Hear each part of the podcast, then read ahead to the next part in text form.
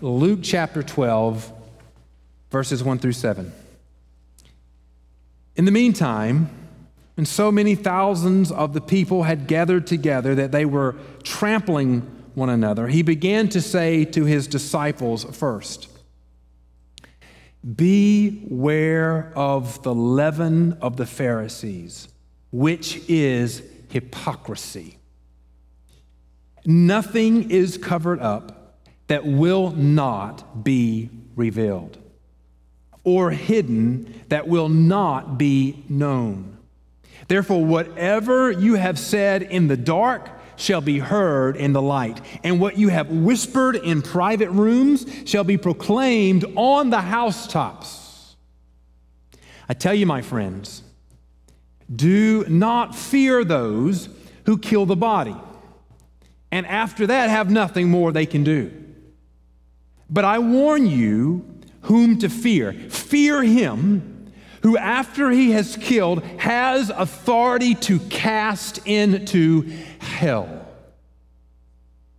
Yes, I tell you, fear him. Are not five sparrows sold for two pennies?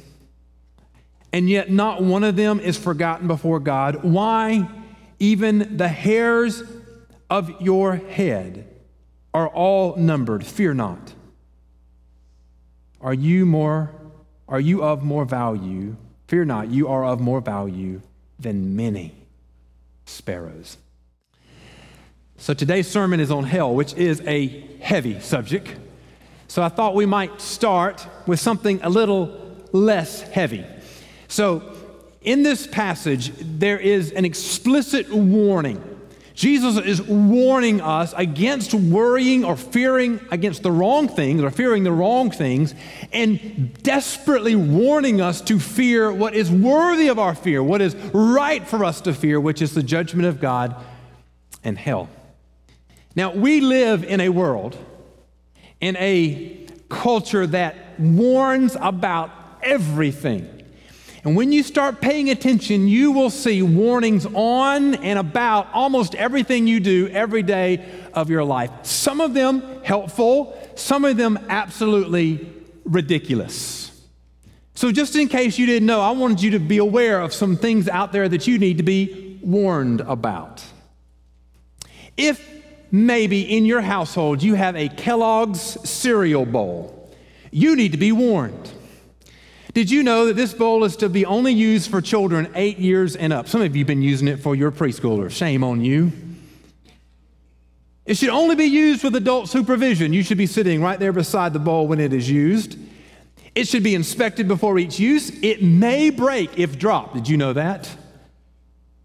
And this is one that I thought would have needed to go unsaid, but it is on the, on the bowl. It must be washed before each use.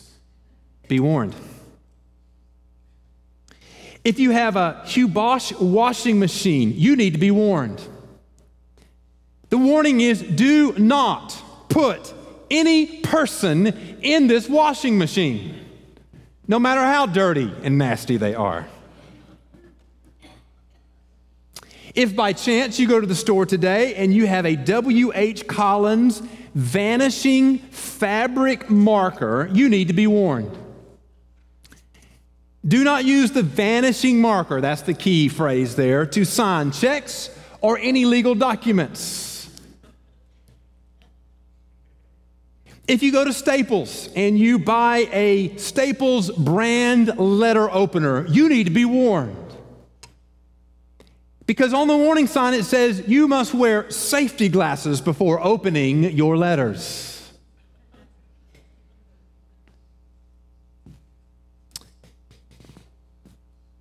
If in your tool shed you have a Dremel tool, be warned.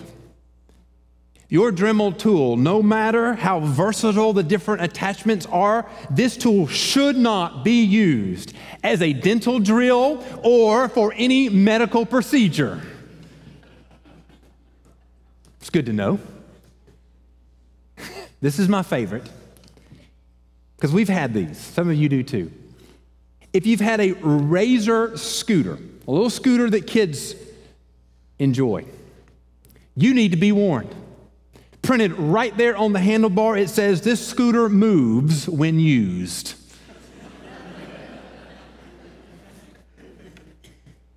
you need to know that. If you have a New Holland loader, a tractor with a front end scoop on it, you need to be warned. Avoid death. Which I think would sort of apply to anything you're doing, but sure. if you have in your shed uh, double, M double MDW Outdoor Groups Fox and Bobcat urine powder. Now, I don't know what you use that for, by the way. But if that's something you use and you need, be warned. This product is not for human consumption.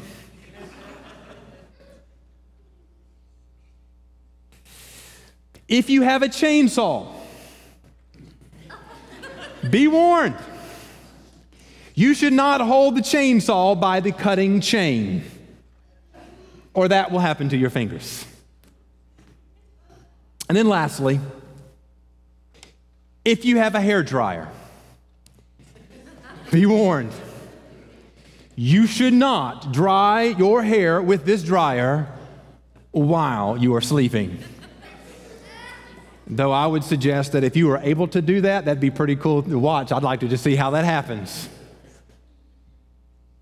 Now, if we're being critical, a critical response to all these ridiculous warnings might be to point out that we live in an overly litigious society and that uh, we, we are a people who lack personal responsibility, that all these warnings should have gone without saying, and that people ought to just take personal responsibility and deal with those things.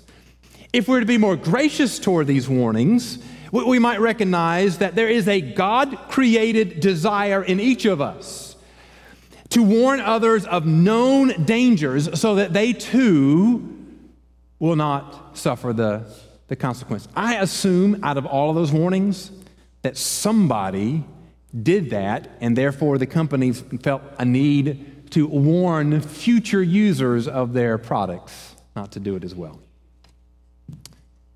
In our passage today, Jesus is being confronted by the hypocritical Pharisees.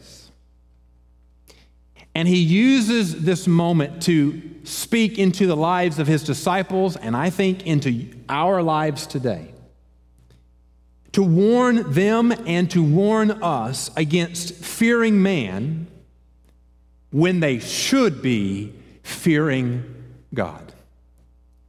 Fearing man is natural.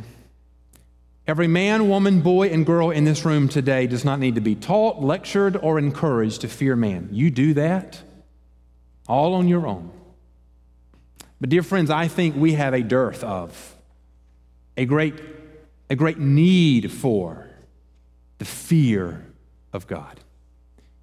And so this morning, I want to speak to you about what it means to fear God. And, and I want to divide this passage in these ways. Number one, I want to talk about how nothing is hidden from God. Now, if there's anything that will strike fear into your heart, this is it that nothing is hidden from God and everything will be exposed. Secondly, that the call here is to fear the judgment of God, which is eternal, more than even physical death, which is just temporary. And then lastly, the good word, and that those who know Jesus, who have been redeemed by his blood, we rejoice in God's perfect judgment. And I hope to explain how that works as we come to the conclusion today. But let's begin with where Jesus begins in verses 1, 2, and 3 with nothing is hidden from God. Let's look again to what he says speaking to the Pharisees. And, and, and let's, let's do the context. He's speaking about people who seemed like they were righteous and right and had things correct in their lives.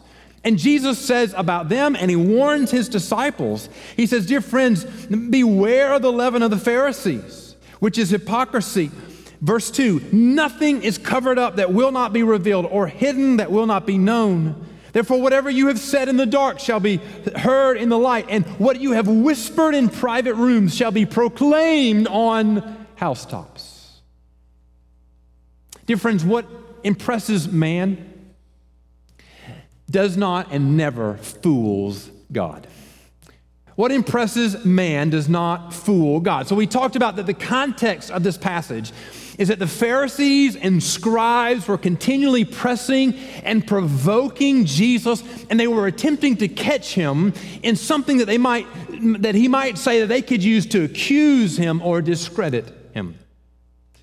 And so in this moment, he's teaching his disciples this eternally valuable lesson. Listen, that looks scary. These Pharisees and scribes look like they've got the power and the authority. Don't fear them.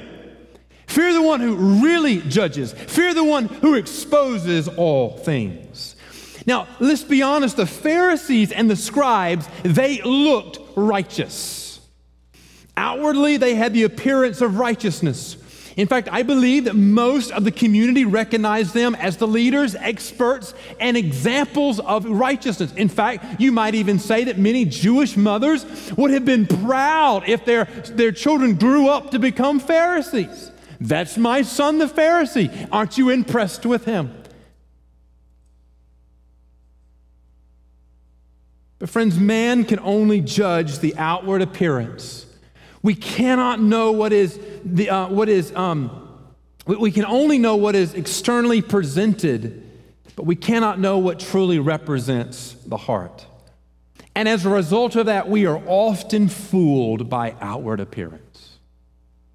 You know, the reality is if you, if you live long enough, you will have someone in your life who you thought was walking with Jesus, faithfully obedient to the Word of God, that will be revealed was in fact not. It is heartbreaking. It rips at something deep in our soul because it, it reminds us again that we are totally dependent on the outward appearance. We cannot know the heart of another person. But, dear friends, let's be clear. We may not know the heart, but God knows our heart and is not fooled by our outward appearance. Today, you may be considered the most righteous, upright person who follows Jesus with every breath, but Jesus knows the truth of your heart. He knows where your allegiance is. He knows whether or not the outward appearance is a true representative of the reality of your heart. Jesus identifies the hypocrisy as a corrupting um, leaven or sin in the Pharisees. Now, all the way throughout Scripture, leaven is used. Now, leaven's what makes bread puff up. And it's, it's often used as a, as, a, as a symbol for either sin or something that corrupts, because a little leaven corrupts the whole lump of dough. And so he, Jesus identifies the sin, the corrupting element in the Pharisees' lives as hypocrisy. In other words, they fear how man judged them more than they are concerned about how God judges them. And their fear of man has led them to lie more and more. They have even believed their own lie about their own righteousness, causing them at this moment to reject Jesus. In other words, they're relying on the lie that they're right before God, even while they're denying and rejecting the Son of God.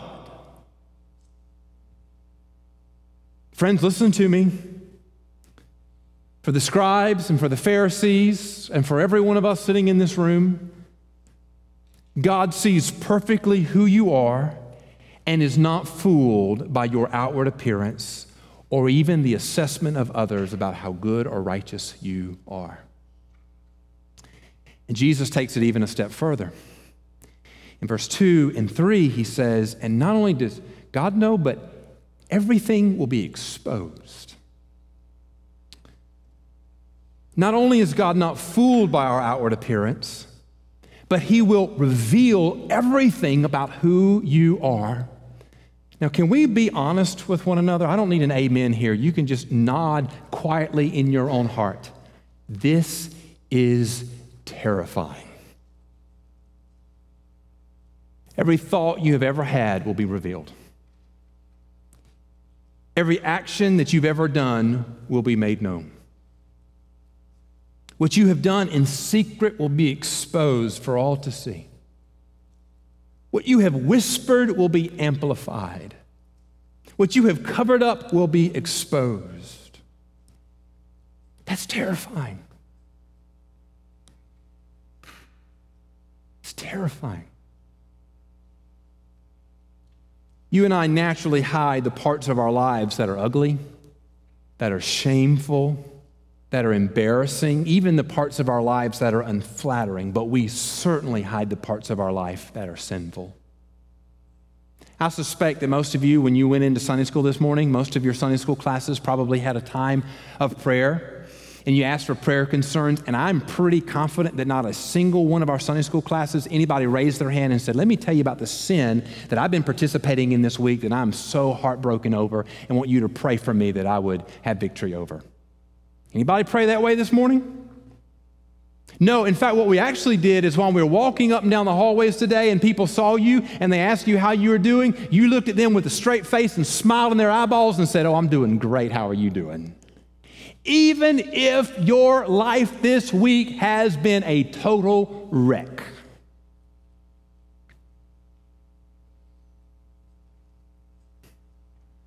Hypocrites hide certain things depending on what situation they are in. You might speak one way at work, then differently at home. You might behave differently at church than with friends. The weakness of hypocrisy is that it cannot be maintained.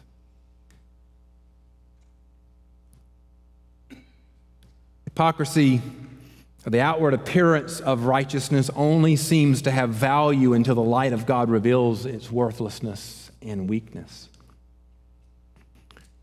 Here's the reality the light of God not only reveals the truth of God, but it also exposes the truth of who you and I are. It'll reveal the wickedness in our own hearts, it will expose the sin of our own lives. Now, I said that is a terrifying thought. And the admonition here is the, the, the word here to respond to that is put your hope only in the blood of Jesus. The thought of having everything exposed is rightly terrifying to those who do not know Jesus. If you don't know Jesus, in fact, for all of us, there are things in our lives we don't want the whole world to know. there are thoughts that have run through your brain that by God's grace have not come out of your mouth that you don't want anybody to know. There are things that you have done that you don't want anybody to know.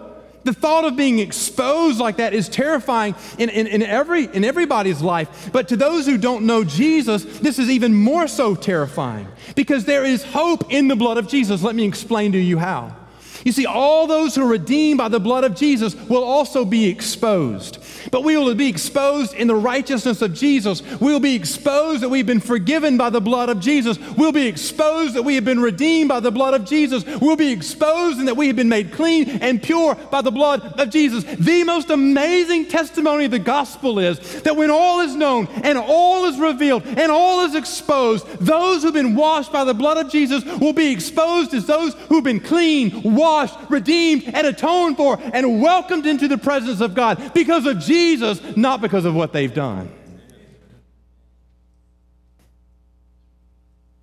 The one who fears man will put their hope in the feeble efforts of hypocrisy and works, but when confronted by the light of God, will be revealed to be shamefully wicked.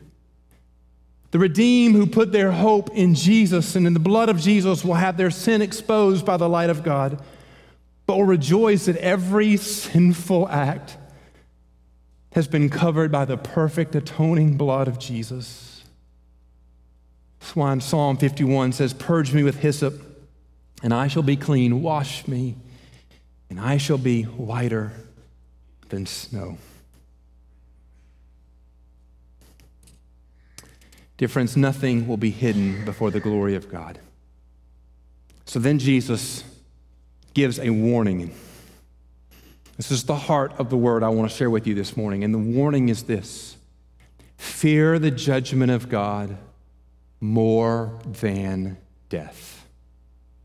Look with me in verses 4 and 5. Jesus says, I tell you, my friends, He's not speaking here to enemies, he's speaking here to his disciples.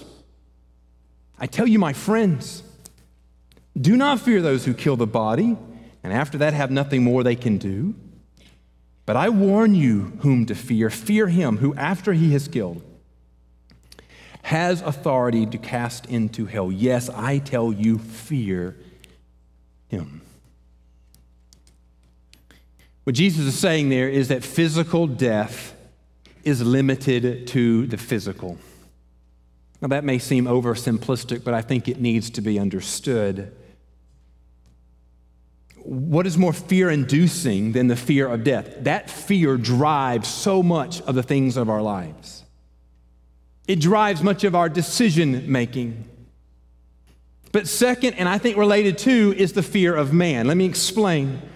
I say that the fear of man is related to the fear of death because we fear that man can have power over us unto death, or at least over devastating outcomes that feel like death.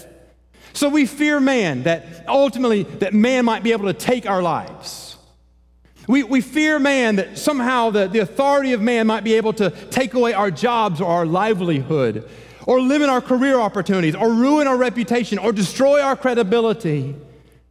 Fear of man's ability to bring these sufferings on us can cause you to fear man more than God. I want to tell you something. I, I, think this is the heart of what is we're struggling with today. It's the fear of man over the fear of God. I have heard it expressed outwardly without shame. Some believers saying they feared the ones who could take away their job more than they feared being obedient to God, who might cause them to act in a way that they would lose their job. One commentator, right, he said many of the scribes and Pharisees were more concerned about reputation than character, what people thought about them than what God knew about them. But here Jesus points out the great limitation of the power of man. This is it. The power of man is temporary and it's limited to the physical. Yes, men can take away your job. Yes, listen, in, in the context, the cultural context we're living in right now, your reputation can be ruined. Yes. I mean, that you, you, such animus can be brought towards you today that you might not be able to continue in your career, much less advance in your career. And yes, today, most ultimate of ultimate, men can take your life.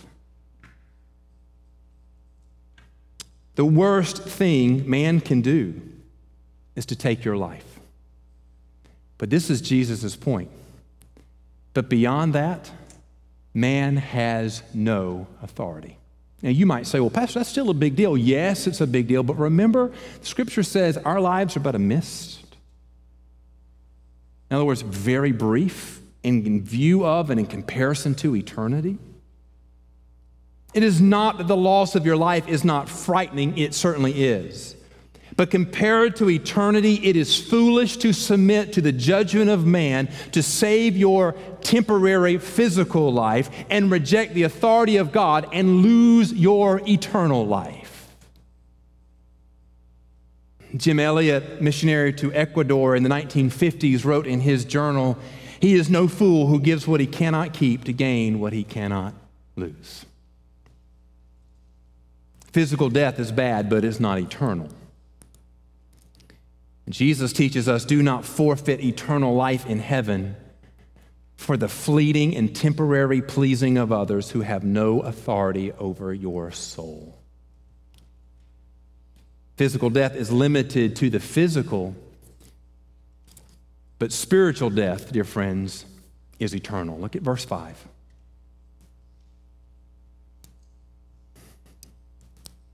But I warn you whom to fear. These are the words of Jesus saying to you, this is where you ought to have proper and right fear.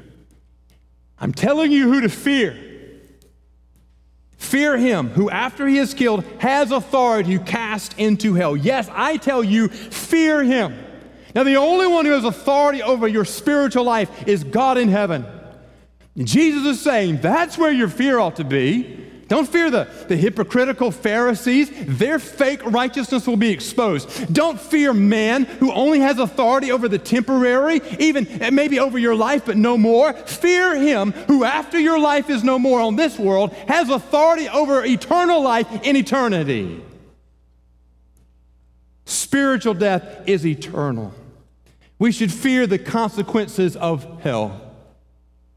I want to make this point as plain as I possibly can.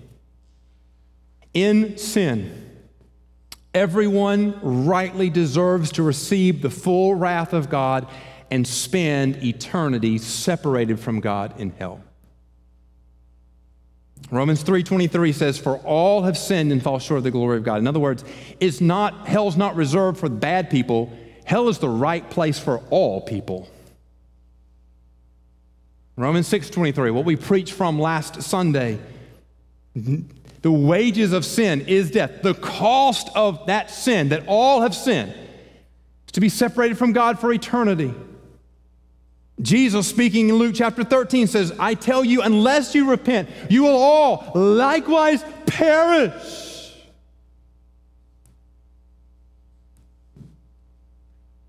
The great theologian, the American theologian, but preaching maybe his most well known sermon, Jonathan Edwards, in, in Sinners in the Hands of the Angry God, wrote these words. He said, Oh, sinner, consider the fearful danger you are in.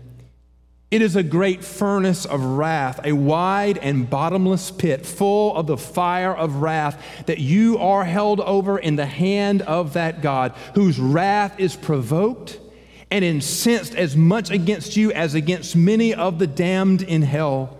You hang by a slender thread with the flames of divine wrath flashing about it and ready every moment to singe it and burn it asunder. And you have no interest in a mediator and nothing to lay hold of to save yourself, nothing to keep off the flames of wrath, nothing of your own, nothing that you have, that you ever have done, nothing you can do to induce God to spare you one moment. Noticed in this short verse, Jesus uses the word fear three times. In fact, he even repeats himself twice here when he says, Fear him, speaking about where should your attention be? Move it off the weakness of man, but fear God, who has authority over your eternal soul.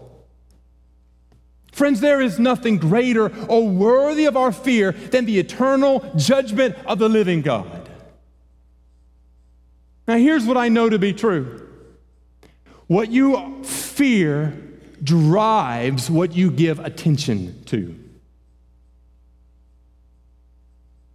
Proverbs 29 says, The fear of man lays a snare, but whoever trusts the Lord is safe.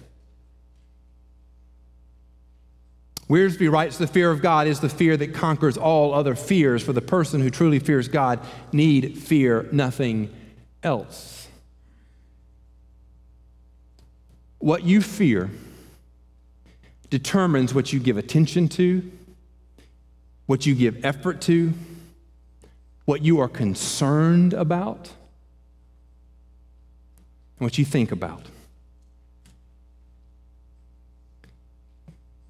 There's so much that's captured our attention these days.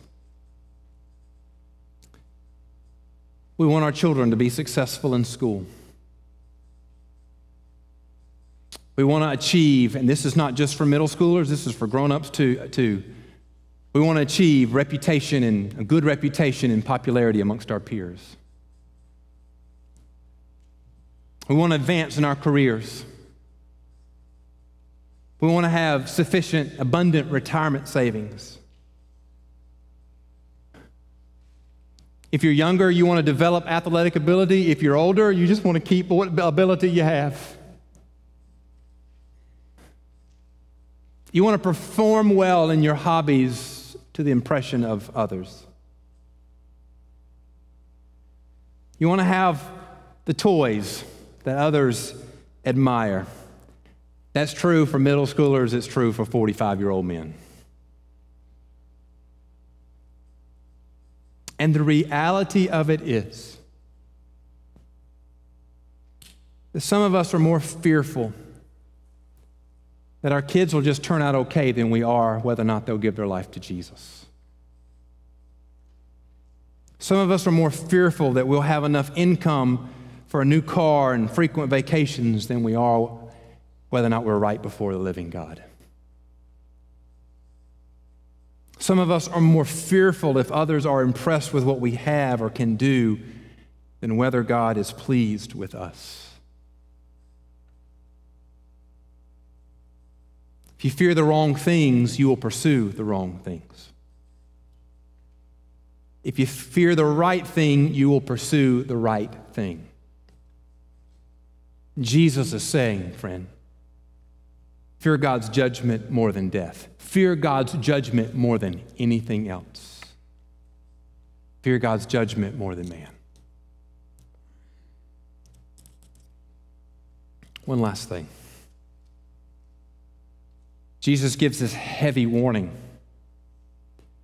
and then immediately begins to speak about sparrows that are worthless, but known by God, and the number of hairs upon your head. Now, this passage this section of the passage, 6 and 7, are often quoted in separation from the, the, the warning that goes before, but they are inseparably connected. Look at what he says, verse 6. Are not five sparrows sold for two pennies? And not one of them is forgotten before God. Why, even the hairs of your head are all numbered. Fear not, you are of more value than many sparrows. If you know Jesus and you have rightly feared the judgment unto your salvation, then there is, I think, a rejoicing in the perfect judgment of God. Let me explain. Number one, God knows perfectly who you are. So, following verse 5, which is a very stern warning, you get this, what seems like a bit disconnected teaching about sparrows and the number of your hairs on your head and how much God values you. But it's not unrelated teaching, but connected to the fear of God. In fact, another reason to fear God is that nothing escapes the knowledge of God. God knows you perfectly. He knows who you are, where you are, where you've been, all your sin, and perfectly your heart. If He knows the number of hairs upon your head, if He knows every sparrow that falls to the ground, how much more does He know all the intimate details of your life? Nothing about you has escaped the knowledge of God. Verse 6 is not about the value of sparrows. Verse 6 is about the omniscience, in other words, the all knowing reality of a sovereign God. Sparrows are practically worthless. You can buy five for two pennies, Jesus says. The point there is there, if somebody were to just come up to you and say, Hey, can I have a sparrow? You'd say, Sure. Some of you in this room don't even bend over to pick up pennies off the ground. I know who you are. Some of you are cheap like me and you'll pick it up. But the point is, the reason why you don't pick up the pennies is because in your mind, it's not worth the effort to reach down and pick it up. Worthless. Jesus says you can get five sparrows for two pennies. Worthless, nearly free. And though they may be worthless, not one single sparrow who has ever lived falls to the ground without the knowledge of the living God. And the question is, how much more does God who knows the life of every worthless sparrow, know perfectly every man, woman, and child, intimately in the present, the number of hairs upon your head, and intimately in eternity, the number of your days. No one escapes the perfect knowledge of God. Now, that could be something that causes you fear if you don't know the Lord, because there's no there's no fooling God. But you see, redemption changes what you fear and what you pursue. So in verse 7, Jesus says that this, is, this, this perfect knowledge of God is reason not for fear because you are of because you are more value than many sparrows. You see, in sin, you fear the presence of God and the exposure of your sin. And this fear causes you to pursue what hides your sin. This fear causes you to pursue what separates you from God and His holiness. Now, I want to tell you something. I see it over and over again. When folks who have been walking with the Lord begin to allow sin into their lives, what generally happens pretty quick thereafter is they find every excuse under the sun to be away from God's people and God's church.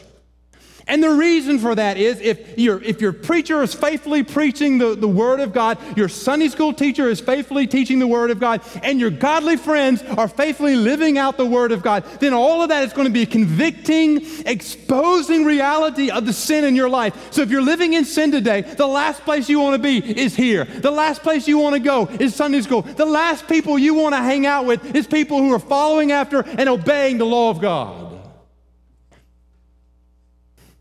In sin, you fear the presence of God. You fear the exposure of your sin. So it causes you to hide your sin and to separate yourself from God and His holiness. But in redemption, the blood of Jesus, you fear the judgment of God, but you also rejoice in the forgiveness of Jesus. And this fear causes you to put away the things of this world, and this joy causes you to draw near to the presence of God. In, re- in the redemption of Jesus, there is no longer the feel of fear of hell and the wrath of God. In the redemption of Jesus, there is joy that God perfectly knows your heart and perfectly knows that you've been redeemed and draws you closer and closer to Jesus.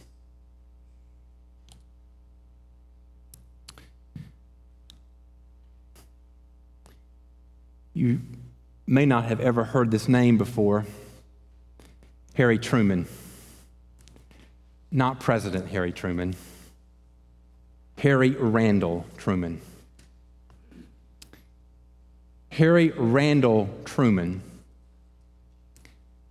owned a, and, op, and operated a lodge at the base of Mount St. Helen on Spirit Lake.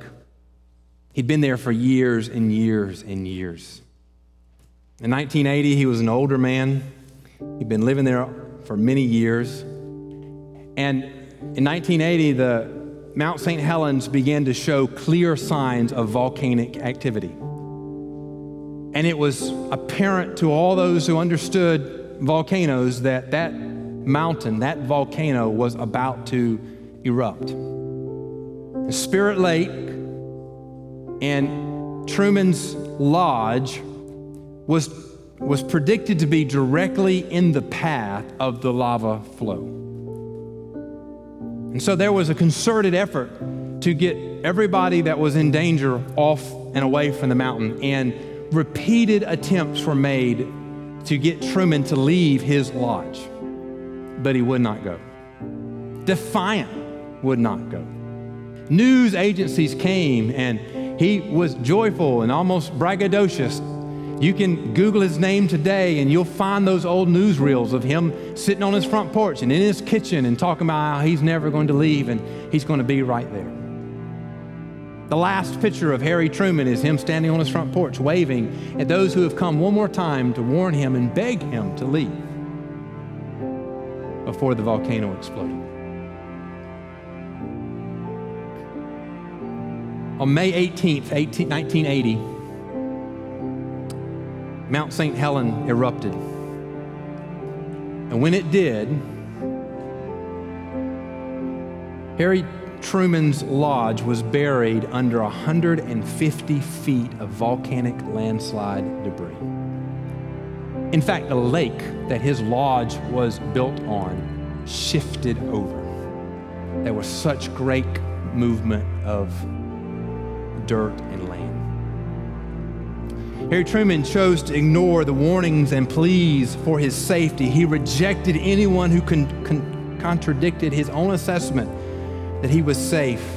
He looked up at the smoking volcano and arrogantly proclaimed that it was benign and could not hurt him, and it cost him his life.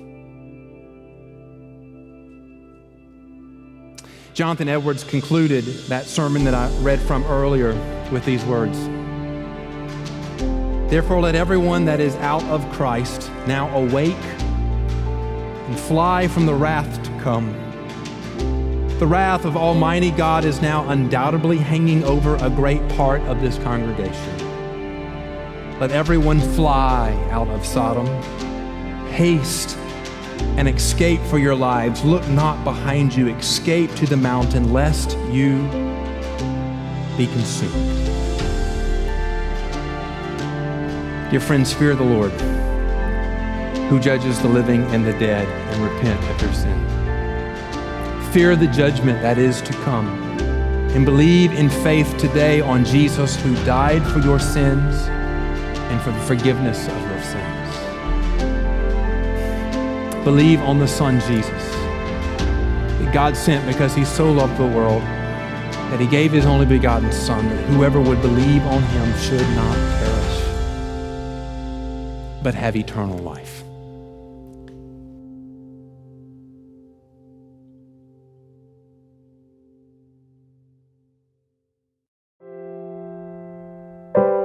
Thank you for listening to All for the Kingdom, a weekly podcast of my preaching ministry. For more sermons, blog posts, and other related content, go to bensmithsenior.org. That's bensmithsr.org. I am the pastor of Central Baptist Church in Waycross, Georgia. I would love for you to join us this coming Sunday at 201 Ava Street here in Waycross. Our morning services begin at 10:30 a.m. For more information about Central Baptist, go to cbcwaycross.org. Again, thank you for listening, and until the Lord returns, let us live each moment all for the King and all for the kingdom.